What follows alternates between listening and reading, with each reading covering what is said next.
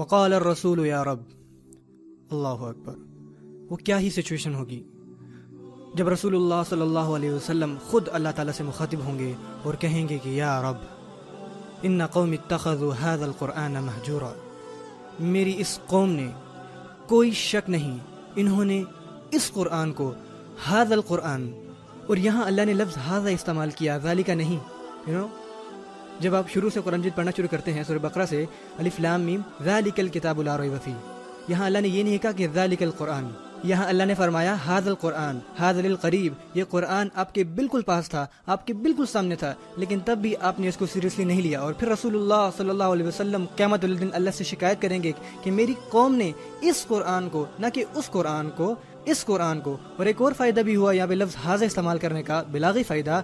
کہ لفظ حاضہ اس آیت میں کہ قرآن مجید کو قیامت الدن ہمارا شاہد گواہ بنا کر پیش کیا جائے گا۔ یو نو جیسے عدالت میں آپ گواہ لاتے ہو اور پھر ثبوت لاتے ہو اور پھر ان ثبوتوں کی بنا پہ آپ کہتے ہو کہ یہ یہ ثبوت ہے اور یہ انسان مجرم ہے۔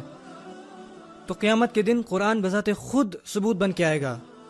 ہمارا مقدمہ پہلے ہی بہت برا ہوگا اور پھر قرآن کو گواہ کے طور پہ، ثبوت کے طور پہ پیش کیا جائے گا اور وکیل خود رسول اللہ صلی اللہ علیہ وسلم ہوں گے۔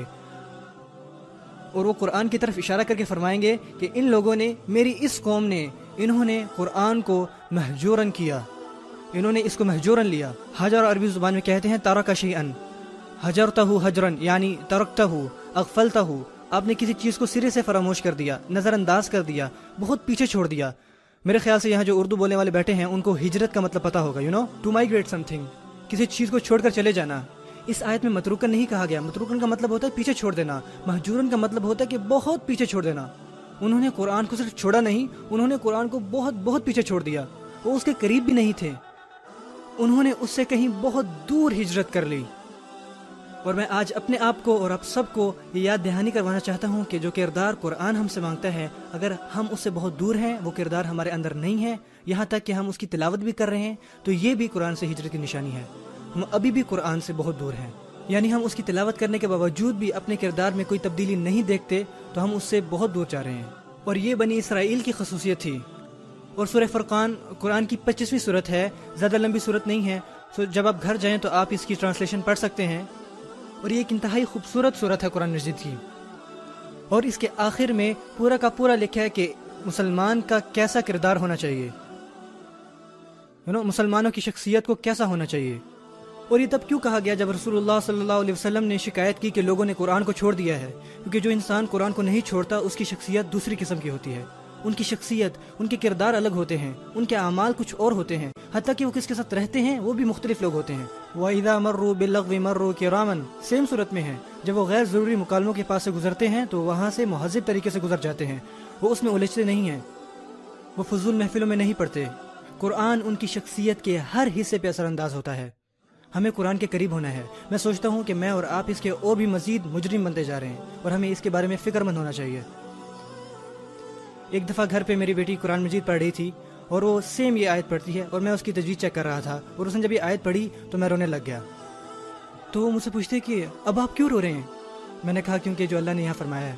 اس نے پوچھا کہ اللہ نے یہاں کیا فرمایا ہے؟ میں نے کہا کہ وہ کہہ رہے ہیں کہ رسول اللہ صلی اللہ علیہ وسلم کچھ لوگوں کے بارے میں شکایت کریں گے جنہوں نے قرآن کو چھوڑ دیا ہوگا۔ تو اس نے کہا کہ پر ہم نے تو قرآن نہیں چھوڑا، ہم تو پڑھ رہے ہیں۔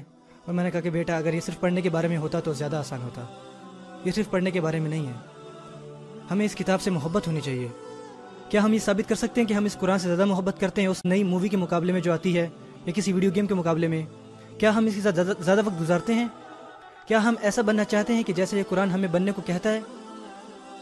یو نو لڑکی اس طرح مضبوط پہاڑ کی طرح دکھنا چاہتے ہیں، جیسا وہ ان تصویروں میں دیکھتے ہیں۔ وہ لڑکیاں کسی اور کی طرح دکھنا چاہتی ہیں۔ لوگ ایک دوسرے کی طرح پیسہ کمانا چاہتے ہیں۔ لوگ ان کو ایڈلائز کرتے ہیں۔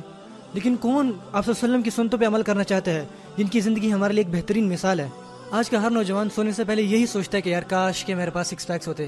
اور یہ کبھی کوئی نہیں کہتا کہ یار کاش کے میرے پاس زیادہ سنتی ہوتی آپ وسلم کی۔ کون ایسا کہتا ہے؟ اور کیسے ہم اس کو نہیں چھوڑ رہے نو ہمیں ایسے لوگوں جیسا ہونا چاہیے جو قرآن کی طرف واپس آتے ہیں۔ سیریسلی اللہ ہمیں اس کتاب سے محبت کرنے والا بنائے اور اسے ہماری زندگی کا ایک بڑا حصہ بنائے تاکہ اس کتاب کی برکت سے ہر چیز ہماری زندگی میں رحمت لائے۔ اللہ مسلمانوں کو اس کتاب کو سمجھنے کی توفیق دے، جیسا کہ سمجھنے کا حق ہے۔ اور اللہ آپ کو بہتر والدین بننے کی توفیق دے جو اس کتاب سے محبت کرتے، اسے سمجھتے، بلکہ اپنے بچوں کو یہ پڑھانے کی صلاحیت رکھتے ہیں تاکہ آپ کے بچے قیامت کے دن آپ کے حق میں گواہی دے سکیں۔